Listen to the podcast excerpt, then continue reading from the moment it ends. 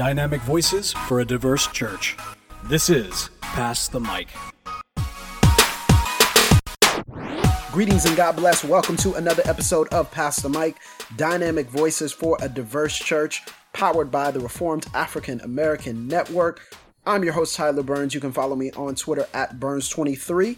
And joining me over the airwaves, uh, the cool, fly, spry, Jemar Tisby. Jemar, how you doing? You making me feel young, man. That is much appreciated.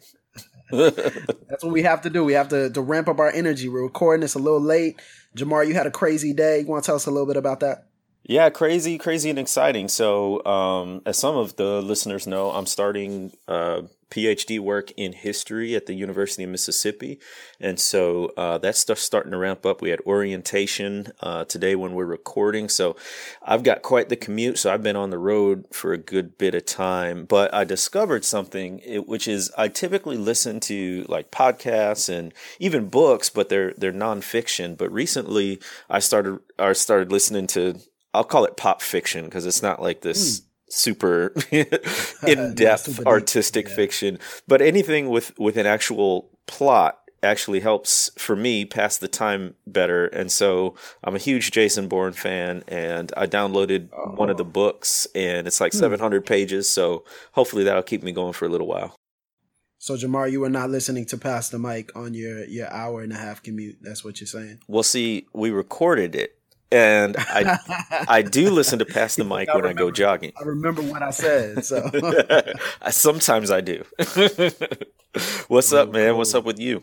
I'm doing well, man. Just got back from the Canvas conference Ooh. in Portland, um, which was sponsored by the Humble Beast record label and Western Seminary. Uh, so that was excellent. That was a lot of fun, and uh, got to see some good friends, uh, some friends who are fans of the show, listeners of the show, and then also some people who have been on the show, like Ekemini Uwan um, who's one of the speakers. Um, also, Dr. Jarvis Williams as well. Yep. We finally got to meet in person, so that was oh, very, yeah. very exciting. so, so what were like two or three highlights for you? Uh, meeting Dr. Jarvis Williams, um, meeting Dr. Jarvis. No, I'm kidding. it's a big deal. I'm a big fan. I'm a big fan. Um, then also Mike Cosper gave a talk on stories and that was very excellent. Mm. Um, big fan of Mike Cosper. Yes. Then all the artists who were there, from Shadland to um, Braille to Odd Thomas, they all had really good talks. So it was it was fun, and I, I, tell you, the best part though wasn't the talks; it was the fellowship. It was coming from different places. I've never been on the West Coast, man. So mm. this is mm. my first time being on the West Coast officially. So to have that opportunity and to to see a different culture and to eat some good food and uh, just break bread with brothers and sisters in Christ was the best part, and uh, it was also a break for me. So Good. it was very refreshing for me to get away for a couple of days. So yeah, self care is it was, it was overall very yes self care self care. Come on. Um, huge, well, huge. in in some some other news, we've got to do like a periodic kind of geeking out nerd thing, which is not really my thing, at least not on these topics. It's more like oh. you and Beau, but there's going to be a, a Spider-Man reboot and yes. that looks good. It looks really good. And they just announced that there is going to be um, a very interesting and I think good uh, cast selection. Do you want to talk about that? Sure. So Zendaya, who is, I believe, a pop artist. Um, I'm not super duper familiar with her, um, but Zendaya is, um, you know, a singer, dancer, actress and uh, she's been on like some Disney Channel stuff. And so anyway, so she it, it was rumored that she was cast in the movie, and for a while, everyone thought she was playing a role named Michelle, like just this unnamed role, Michelle, and we don't really know anything about her. But they recently announced um, that she is going to be playing Mary Jane Watson, which is um, one of the the love interests or love interest, main love interest for uh, Spider Man. So that is huge in a lot of different ways um, because it's not the stereotypical uh, ethnic distinction for uh, Mary Jane's character. Um, you guys have probably seen that depicted in previous Spider-Man movies, which they've done about fifteen to twenty of them. Um, They're trying to get. But this right. is really interesting, very interesting, and, and you've already heard some of the backlash, and you know, there's been some creative liberties that artists take with the characters in comic books and comic book films. But this is one of the biggest changes. Um, you know, he had the Human Torch um, was played by Michael B. Jordan in the most recent Fantastic Four movie. And so most people didn't see that because it was a really bad movie. You do not put yourself through that. But that was a big it. change. Yeah, so that you, wise, very wise. uh, but that was a big change, and now this one is is even bigger. So I'm excited to see what it is and what comes out of it. And then also we have Luke Cage coming out next month on Netflix, which is Ooh, uh, original, original Goodness, series it looks so good. and that's going to be very um for lack of a better term black so that's exciting and um, Just be Luke Cage, if you know his if you know his backstory, he's one of my favorite characters. We talked about it before on a comic book episode, so I'm not gonna get all into that, you know, because y'all are gonna tune us out. We got serious to talk about, but anyways, We do, we do. But it is so interesting because Mary Jane Watson is typically, you know, a redhead, light skinned um, white woman. Uh, and so Zendaya is um, ethnically diverse. I really even don't don't know her background, um, Right. but she doesn't fit the typical uh, what the comic books have done um, with Mary Jane. And you know, this is happening sort of across the board with different characters. So it's just very interesting to see um, some of these uh, comic book characters that, that folks have grown up with. There's there's kind of a fresh take on it, and um, I think I think they're pretty wise with, with a lot of their casting decisions. It, it's a it's a good shaking up, I think. Yeah, and I think for people who are watching, it's very important to say that, you know, in many cases, there have been white actors or actresses who Ooh, have had the ability to play ethnic characters man. and and you know especially you know our asian brothers and sisters could probably see this representation in a number of different ways Yes. um and that's very uncomfortable. And and it's you know it's what started you know campaigns like oscar so white. And it's it is important. Representation does matter. Like optics do matter. Yes. giving people this chance and giving people the ability to express their own creativity in the imago Dei that god has blessed all of us with very important and uh, worthwhile a worthwhile study for sure. So to see this play out is um, just encouraging. And uh, I, I look forward to seeing the film I I don't want any more Spider-Man films. I'm just, you know, but but hey, I, I look forward to seeing that and Luke Cage and some other things. But Beau is probably gonna um, be upset that we talked about comic books and they're morphing without uh, without him Yeah, on the line. yes, yes, exactly. I was just thinking about So I'm gonna stop. I'm just gonna stop. Beau's probably, you know, tearing his hair out right now uh, as he edits this. But, but but you brought you brought up a great point about representation and yes, and I've been thinking a lot about that. A lot of people have been thinking a lot about this with uh, the Olympics in Rio. yes, absolutely. So we have some really amazing athletes that are Mm. participating in the Olympics. And I've grown up watching the Olympics and being very close in proximity to the Olympics.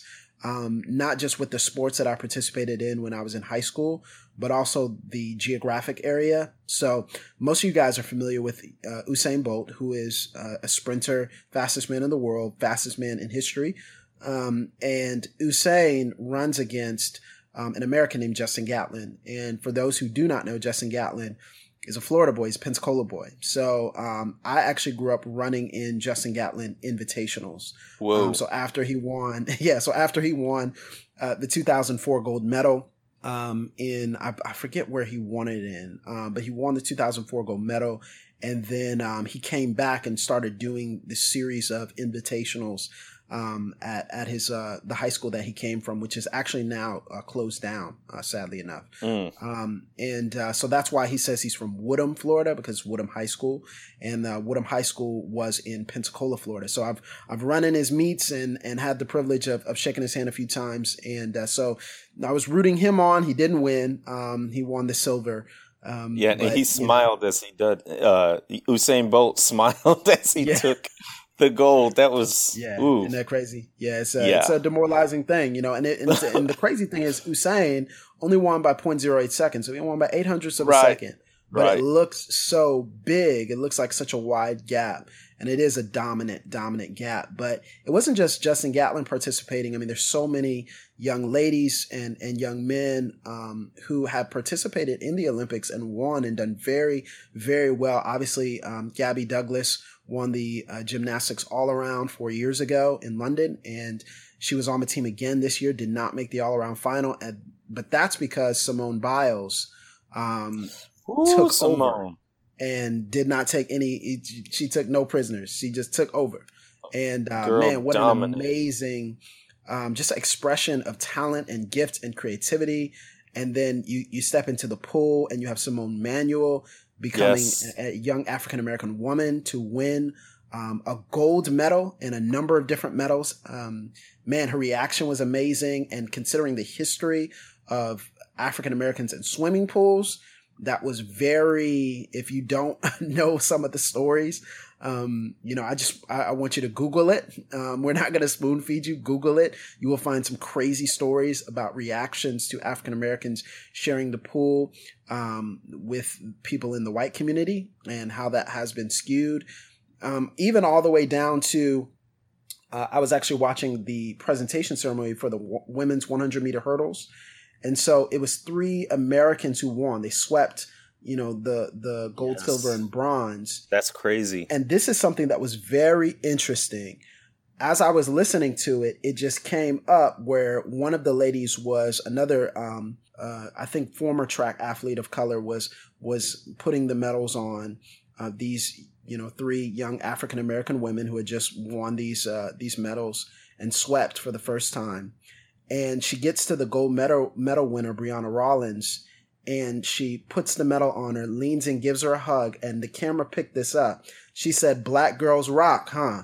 And Brianna Uh. said, "Yes, black girls rock," and it just put this big smiles on my face, this big smile on my face. You know, just this this excitement and jubilance of freedom and celebration and um, Yeah. just the owning of the identity, and it just made me smile. And I That's was so good. I was just sitting back saying how many young people have been represented in fencing and in boxing and in hmm basketball and in in handball and in Yeah. swimming and in track and field and gymnastics and how many of them are now going to alter their life path to represent their country uh, how beautiful is that Shout out to Laurie Hernandez, who is Oh, yes, a Latina, um, you know, a, 16 a gymnast. old. Yeah, sixteen years old. Come on, man. When I was sixteen, oh come on, even the Right. Olympics. All right, what yeah. were so we she- doing at 16 i don't even want to say over there what we were doing at 16 man Certainly not becoming a world class elite athlete. Definitely not that. Um, Like, but she won a silver medal. I mean, for real, you got it. Uh, trying to fix up my, my beat down 1984 Buick Regal that leaked oil That's right. and burned Right. I was trying to get a car. I had my permit when I was 16. It's crazy. but it, this is so important like like like folks need to understand the significance of it and it, it really takes me a while to to articulate it because it's such a, a deep down feeling. I mean you've got you've got the olympics in general which is just sort of a feel good time for the nation. It's one of the few times that we really do come together as this diverse group of citizens all cheering on the same team. Um, so that in itself is always a really neat kind of climate for the nation. But then to have people of color so predominantly not only represented, but winning. I mean, these people are taking home medal after medal after medal. And then women too. So you have all of these kind of different uh, minorities represented and succeeding and this is so crucial though like as as as an african american to see other black people from the united states succeeding and doing well and having the country root for them and be behind them it's like it's like a taste of what our nation could be not that this is all perfect or anything but Right. it's moving a lot closer toward what it would be like if we really truly valued the diversity and um, celebrated the gifts of all the different kinds of people that have come together in this nation. And then Such a not only point. that, you know, just I mean, I can't I can't even say how important representation is. Do you know how many I mean just think back to to when you were younger watching the Olympics and when you saw somebody on that screen winning, you started to to think, "Hey, I could be that person or I want to play Right. this sport," you know? And so many kids now who are seeing people of color in swimming, gymnastics, fencing, shot put, you name it, and oh, saying yeah, shot that put. could be oh my me. goodness, wow. Yeah. So so you know if you don't have those people up there who who sort of um, come from your same space socially and ethnically, it's a lot harder to project yourself in that space. But mm. seeing them up there and, and hearing them celebrated for excellence, that casts a vision for young and old alike, I think. So it's very significant. Yes. Also a picture of how the church should be represented. But hey, to the a, men. this is just a microcosm. And, you know, I think sometimes when people hear us talk about Hollywood or when they hear us talk about the Olympics or or some other things, they would say, well, this isn't the church, this isn't really but it does fall in under the purview of the sovereignty of God and his rule and what we're intending to bring to earth, which is a representation of what we should see within the church and what we will see in heaven before the, the throne of the king, you know? And yeah. I think it's very important for us to remember that this is just a microcosm. The things in these other areas that we'd say are not explicitly Christian areas um, are still important and they are still representations of what the church should be pushing for. And and I pray that our Olympic track team is not more diverse than our church is. Mm. Um, and, I, and I pray that we are not more diverse and accepting on that arena than we are um, in our conference lineups. So I hope those things would would be would be reminders for us. And you mentioned a good point. Like, I mean, a lot of these athletes, a lot of them are people of faith. They're Christians um, yes. pretty outspoken yes. about it too. Uh, you know, even just beyond the, you know, thank God for letting me win type of thing, um, articulating how their faith has strengthened them and motivated them in the midst of competition and, and guides them uh, beyond just the athletics. I, I, just, it's, it's really neat to see uh, all the different ways that, that God is moving and working through people, even on the highest levels of athletics. So I just thought Beautiful. that was a uh, a good good point that you brought up. And and let me I know you want to dive into some serious issues, Tyler. You oh, go ahead, man, go ahead. Yeah, I, I, look, I'm not trying to dive into serious issues. Oh, I mean, they just exist. You know, they just saying? exist. Well, I just I'm gonna just do a, a quick commercial. Um, uh, the LDR weekend is coming up here on over Labor Day weekend. It happens every year. I think this is the fifth year we're doing it. LDR stands for Leader, Leadership Development and Resource Weekend. I didn't come up with the name, uh, but I am one of the planners, and I've gone to each one that they've had. It was, in fact, uh, the very first LDR in 2011 that birthed uh, the Reformed African American Network.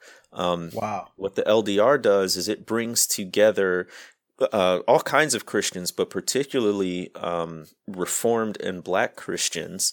And uh, it's a conference, but it's more like a family reunion. And that was the feeling I had after the first one. And I said, well, how can we keep this sort of thing going? How can we maintain these connections? And out of that came what became uh, the Reformed African American Network. So this is the fifth year we're doing it. It's back in St. Louis, which is always significant because of Ferguson and so much of um, you know what is now sort of the the next wave of, of civil rights has started or or traces itself back to there uh, in terms of contemporary times.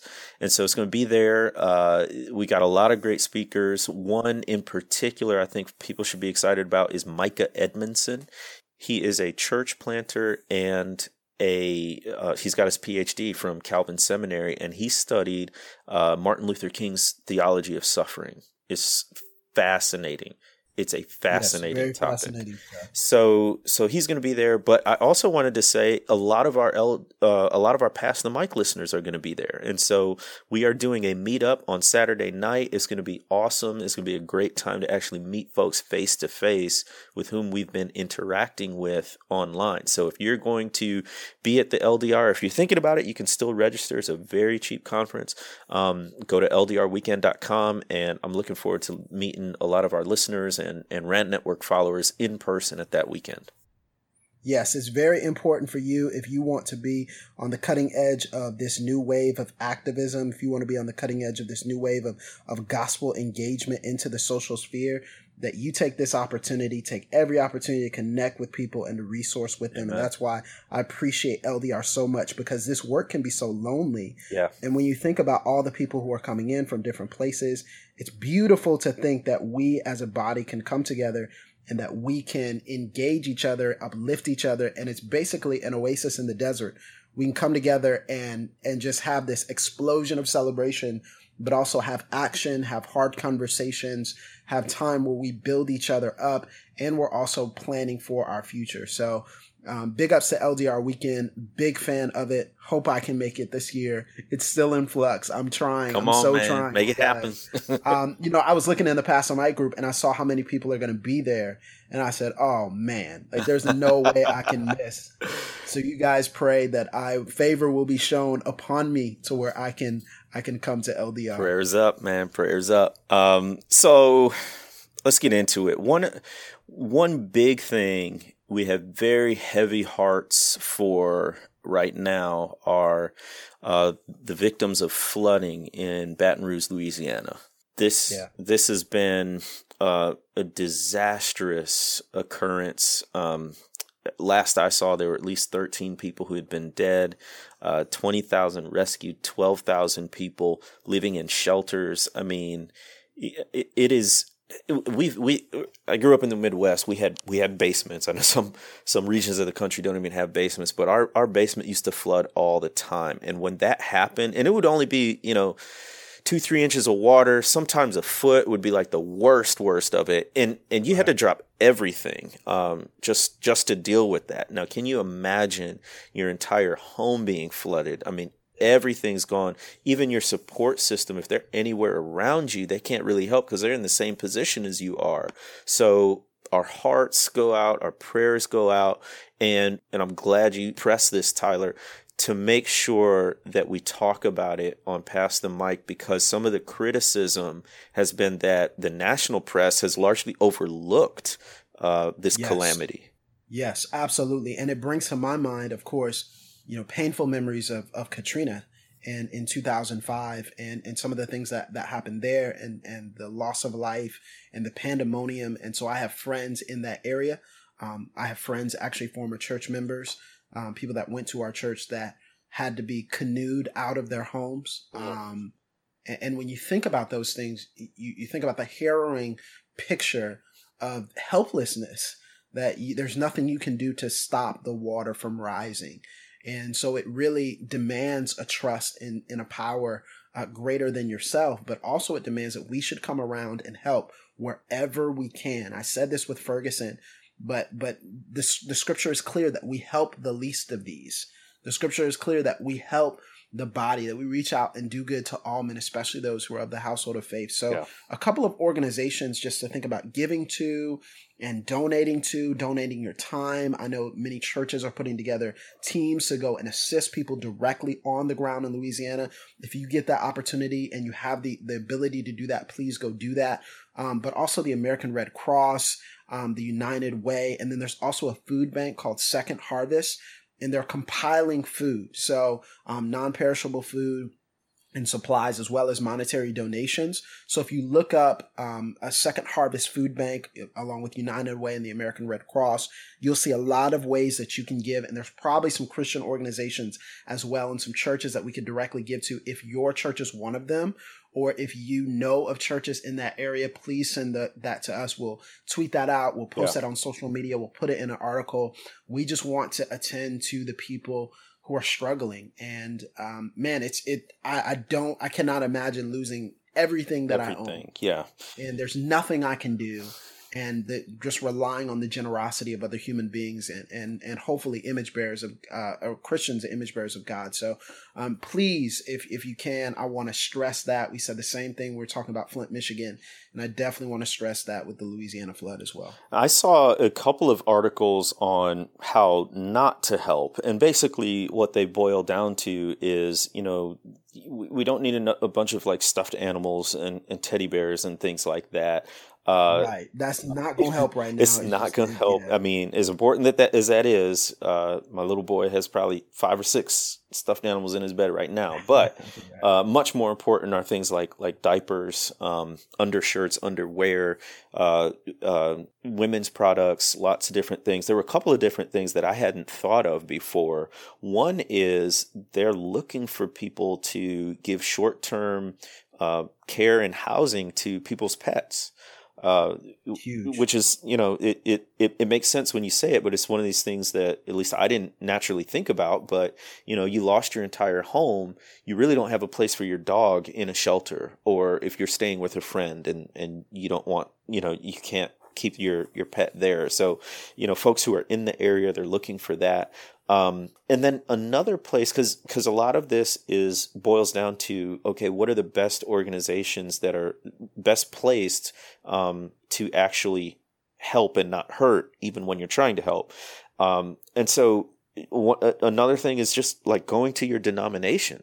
Most yes. major denominations will have some sort of disaster relief. I know uh, the Presbyterian Church in America does through Mission in North America, and so these are these are folks who are in your you know circle uh, of um, associations and generally you can trust them so if folks are thinking and, and wondering how to help those are a couple of ways and also always donating money just really helps it's simple um, but it's it's a massive as a nonprofit i can tell you it's a massive um, need yes so absolutely man so we're just our prayers are with you if you're in the louisiana area you have family there um, just our prayers and our thoughts are with you, but also our hands and our feet as well. Yes, yes. And our resources, not just prayers and good thoughts and good vibes, um, but resources, tangible materials as well.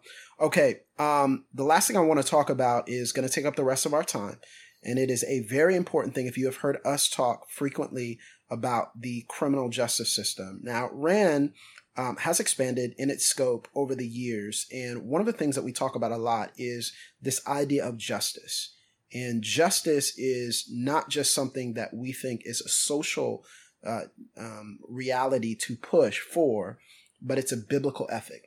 And so we've talked a little bit in the previous podcast about justice and, and what we consider to be some of the failures within the criminal justice system as it relates to policing. But there's an entire movement of people within the Christian realm and also the non-Christian realm who are drawing attention to two words that have have you know kind of taken off in the past year, year and a half, two years, and that's this idea of mass incarceration. Mm-hmm. And so once we once um, Michelle Alexander uh, wrote the book, The New Jim Crow, um, once Bryan Stevenson wrote the book Just Mercy, there was a lot of other books and research, academic papers, and journals that drew attention to mass incarceration, this boom of the American prison population.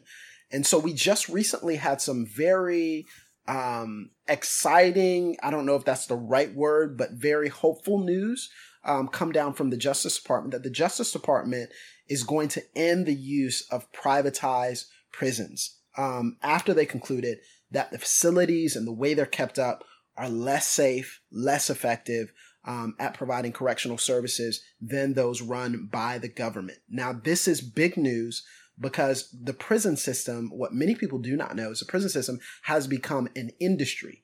It has become a, a money making entity to put people in jails that are, are run privately as pseudo corporations, almost land stock. Um, it's almost, it really is new slavery, basically, to get people into these prison populations it's big business. Um, it is a big corporation. Um, and it is very influential in some uncomfortable ways that we'll talk about. But when I read this news, number one, I was very surprised.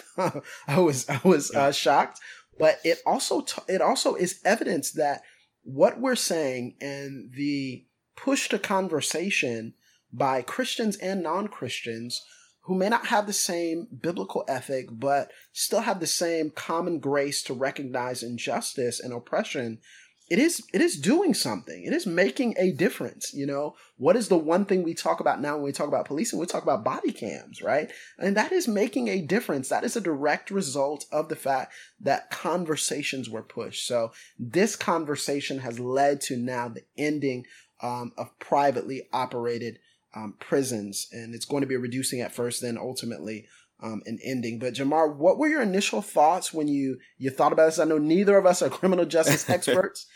Neither of us are experts on anything really. Yeah, I mean, there you man, go. Um, we're still learning here, but what were your initial thoughts recognizing the dangers of these these privatized prisons? What did you think when you heard this news? I, I was extremely excited. I mean, literally, my jaw dropped as I as it came up in my social media feed, and then I went in and you know read a couple articles on it, and it was really surprising how poorly managed many of these prisons were. So, I mean, these these these private prisons rely on uh, filling up the cells. And yes. so it is to their advantage for people to be prosecuted, convicted, and put in jail. And the longer the sentence, the better because it keeps their the the beds in the prison filled. And so yes. once you start digging into the business of all this, it really makes you sick to your stomach to realize that these are actual human beings with families, with hopes. Sure, they may have uh, committed a crime and made some errors, but then they're put into a system that is profiting on their incarceration. And you're, I mean, I was, I was glad. And, but the one thing that disappointed me was, uh, the scope of it is is you know the federal prison system right. and the Come private on. prisons are are big, and it said at the height of the private prison system there were forty thousand inmates. That's going to be reduced at least to about fourteen thousand in the next year or so, and then they're going to be gradually phased out from the federal level. But you still have state and local prisons that house tens right. and thousands, tens of thousands of prisoners. So, it, on on one hand, just like you said, Tyler, it's it's a victory, and I think we should all be encouraged that activism can actually create action. Um, imagine that. People still don't believe that's possible, huh? You know, like like like we we just used up the activism card in the '60s, and nothing else will work from there. But no, right, it does right. work, and this is a clear, tangible sign of that. And I think we should celebrate it to the extent that if people, human beings, are being treated better and um, mm not commodified that's something as believers we ought to celebrate, but at the same time, understanding that this is a battle that has been uh, fought and it, it's not the war that's over. So uh, it, sort of argues, I think, for um, incredible involvement at the local level, getting to know your own state and local municipality and the things going on there. So, yeah, good news. Uh, I think, overall. And not all the private prisons were the same, but there were at least enough, there were at least enough of these sort of um, broad findings that the, the Justice Department says we're out. Yeah, just a few things to remember here um, when we're talking about for profit prisons, there are specific abuses that concern us. Um, I, we're not just speaking vaguely here. We're speaking about specific abuses. Um, I remember reading an article where they talked about the differences between the treatment in privately operated prisons. That certain um, one particular prison, it was serving, I believe, it said rat infested food. Mm. Like it was serving, you know, like spoiled food items to people just completely dehumanizing that that the rate of assault um, in this particular article that I was reading it says it was two to three times the rate of violent assault as in publicly run facilities. You know, um, we're talking about striking. Um, uh, there's they were striking over inadequate health care, which was in, incredibly unsafe. Uh, we're talking about a political ideology where where in this article it says that the two biggest prison corporations in the country made 3.3 billion dollars in 2012 wow.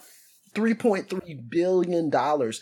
And as a washington uh, post reports that the two largest for-profit prison corporations and their associates have funneled more than $10 million to candidates since 1989 and have spent nearly $25 million on lobbying and you know, in the political process, money talks, everything else walks. And we're talking about money that can be used to influence and steer people to unjust, unsafe, dehumanizing treatment in the for-profit for-profit prison uh, system.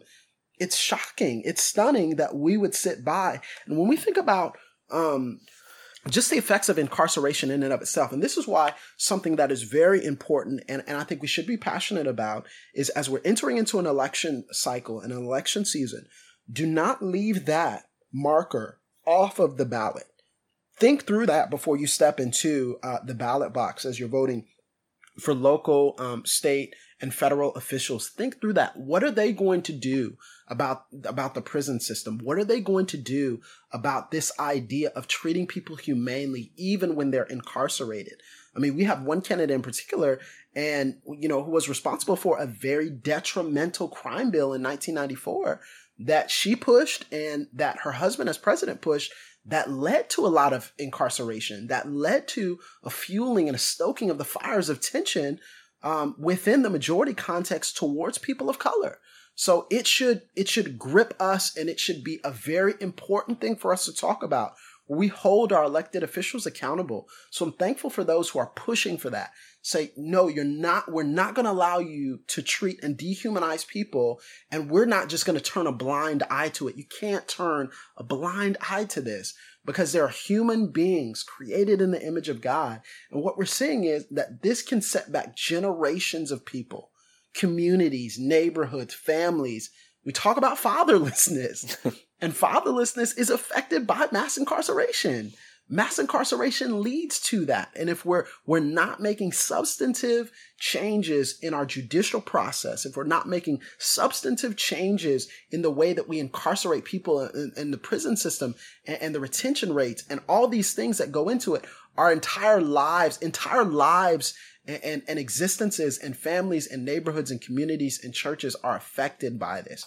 People, faces, potential recipients of the grace of God in salvation. So hopefully that will move us to think through um, just just what what we're seeing here. This is not just a political act. Right. I think this is an act of humanity. Yeah, you know? and and that's what's important, right? Like we're not advocating uh, that you vote for a particular candidate or a particular party. I, I think what we're saying is that when it comes to issues of human dignity, those transcend any political party line. Yes. Those transcend any political party platform. And no one has cornered the market. No one has cornered no, the market. No political well, party has cornered that market. That's what makes this case so interesting, right? Where where so many um, many conservatives are like rah rah capitalism, privatization, let the market do its thing, and that's what results in what's best for people. And then many on the opposite side of the spectrum are like, no, no, no, this this needs to be centralized. This needs to be um, standardized uh, practice across you know states across the country, and and this is one of those cases where you know it doesn't fit neatly into uh, the uh, the traditional ideological narrative, and and really Christians I don't think should fit neatly into a political ideological narrative because we're not primarily concerned about red and blue in terms of political parties. We're primarily concerned about people and and individual persons. And when it, it you know, to me, it it it sort of it, it's never easy to think about justice and to do justice, but in a way, it is simple right? Mm, There's a difference wow. between simple and easy. So so when you think about people or an individual person better yet and how he or she should be treated, even if they're convicted of a crime, and let that lead you. I think for Christians, that helps us actually walk the walk because every Christian that I know, or most many many Christians that I know, want to say, "Oh, I'm independent." You know, I don't, I don't, I don't subscribe completely right. to of either course, party. Right. But then, you know, you look at the way we vote, or, or you know, even things that we post online and and and it seems very clear what our political right. affiliation is exactly at, at, the very least exactly right. and, and and you know that that's not sinful to to have a party allegiance but when it comes to issues of human dignity and justice like you said nobody's cornered the market on it and i think we do a lot better we'd, we'd save ourselves a lot of headaches in terms of trying to figure out what to do, if we do think of that individual person and his or her flourishing, no matter yes. who they are, male, female, rich or poor, black or white, uh, let that guide us.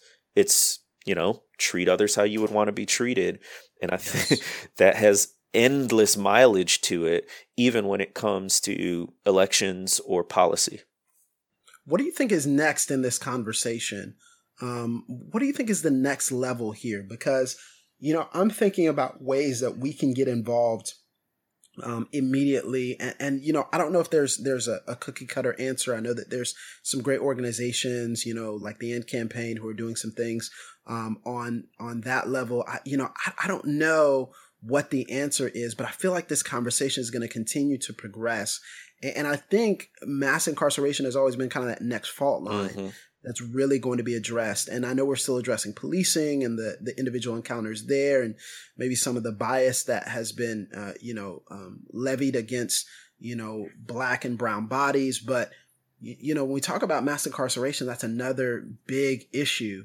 What do you think is next? You know, do you think that this mass incarceration conversation continues?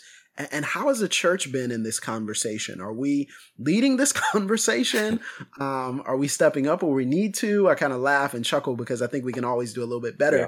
But but how are we doing right now, in your opinion, Jemar? So I mean, I don't. I'm not sure what the next sort of battlefront is. I think there's still a lot more work to do on mass incarceration.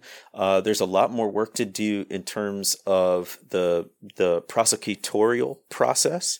Um, yes. and, and that's something that we're just, I think in general, at least in my experience, not very informed about. It's just like, okay, you know, police put the handcuffs on them, they get sent to court, and eventually they end up in prison. And that's like, like this right. vague kind of understanding that we all have, but to drill down and say, where are the deficiencies in the system that we can press on to make it more just and equitable for all people. So I still think there's a lot of work to be done there. I think maybe where I am is to think about personally my own involvement and I, uh, where it leads me to is and and pastors have said this before but with Christian convictions and the, our biblical view of morality, we should, in some senses, be the very best citizens we hmm. should be the very best citizens in the sense that we truly care about our neighbors, our neighborhoods, and our communities.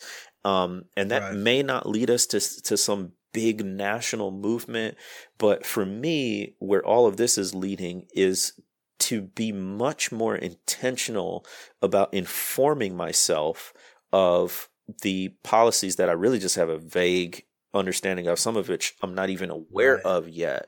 But for me, I really want to get involved in my local community, uh, whether that's elections, whether that's volunteering in service, whether that's um, just just knowing the issues that are facing people. So I think that's something all of us can do is to be much more concerned and involved citizens because we're concerned about the common good. Yeah, that's a great word. That's a great word, Jemar. I think, you know, we have to have some proximity to people. And again, this is you know kind of a neighborhood conversation. We have to have some proximity to some to some people who have been incarcerated, um, you know, yeah. or or who are in the system, and you know, or who are you know ex felons. You know, I think it's important for us. You know, someone was saying today, like, what's the what's the handbook? What's the guidebook for you know how how I help my family member when they get out of jail, mm. right? Mm. And, and it led me to think about to pause and think that's more than just a clever tweet,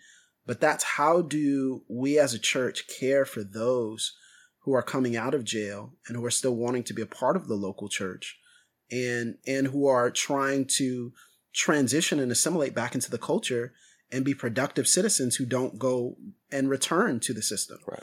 Um, you know, how do we do that as as believers? How do we promote that individually? So there's a lot to think about there, but I think you're right in the smaller ripples having a bigger impact than what than what we know.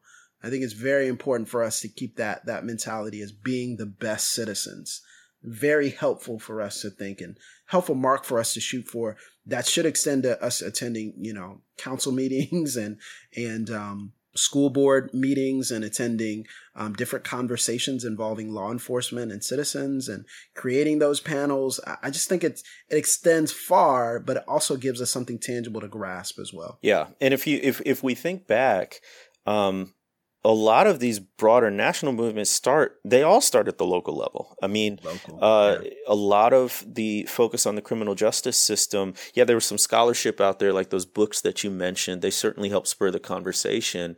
But it was marches and protests in places like ferguson that caught on and the ripple effects have you know now reached the, the Department of Justice. I mean, I'm sure there were um, some things in motion already, but these things can can help move the process along. So I think it's important for us never to discount our smallest efforts and our our smallest steps, even at the local neighborhood, even family level, uh, yes. to have the potential to to have a much broader impact. Absolutely. That's a really good word, man. Listen, we want you guys to, to jump into this conversation. If you have maybe some experience, some things that your church does, um, or or the people around you may be doing practically to be great citizens, um, to be involved, uh, please just let us know. I mean, tweet us. I'm at Burns23. Um, the show's Twitter handle is at underscore Pass the Mic. You also have at Jemar Tisby is uh, Jemar's handle. So we want you guys to get in on this conversation. We want you guys to continue to give us feedback via social media. That is very, very important to us. I just want to shout out um, Stu, who is the founding director of The Verge um, uh, conference. And uh, he just gave us a really great tweet, uh, Twitter shout out um, last week. He said serious props to Jemar Tisby and uh, Burns 23 on the Pass the Mic podcast. A must listen. Which one doesn't matter. They're all that good. Um, that's probably the best one we've yes, one of the best ones we've had awesome. yet. So, Thanks. so thank you. That's very gracious. We appreciate that. We see those. Um, and all of you guys who are giving us feedback on previous episodes, please continue to do that. We want you to continue this conversation. There's a couple of ways that you can do that. You can follow us at RAANetwork.org. There are plenty of blogs on a wide variety of topics. Now, I know oftentimes we talk about justice, we talk about reconciliation, we talk about these matters specifically, but there are a wide variety of conversations from singleness to biblical orthodoxy, um, to dating, to marriage, to, um, man, discipleship, to, to reading, to stewarding your time. All these things are available at RAANetwork.org. You can also follow us on Twitter at RAANetwork.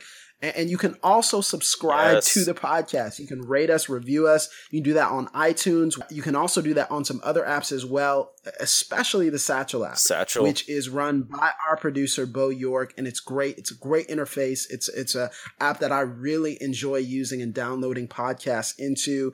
Um, you can rate us there. You can also give donations there yes. as well. Um, just continue in this conversation. Then the final way that I'll I'll say that you can continue in the conversation is being a part of our Pass the Mic Facebook group. We're getting a lot of people. I think we're close to 700 members oh now, which gosh. is crazy to me.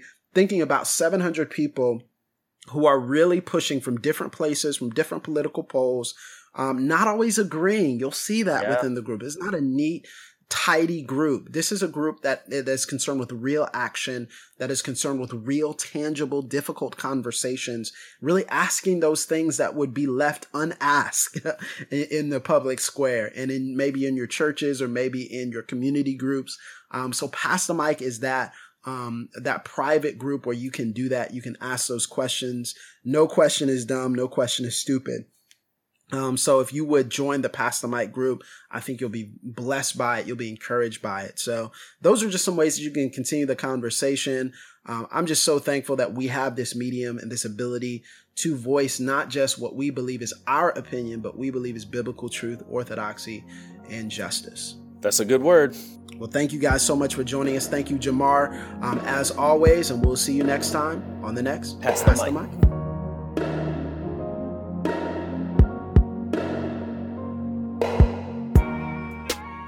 You've been listening to Pass the Mic, a Podastery production. To find out more about this and other shows, visit podastery.com. That's P O D A S T E R Y.com.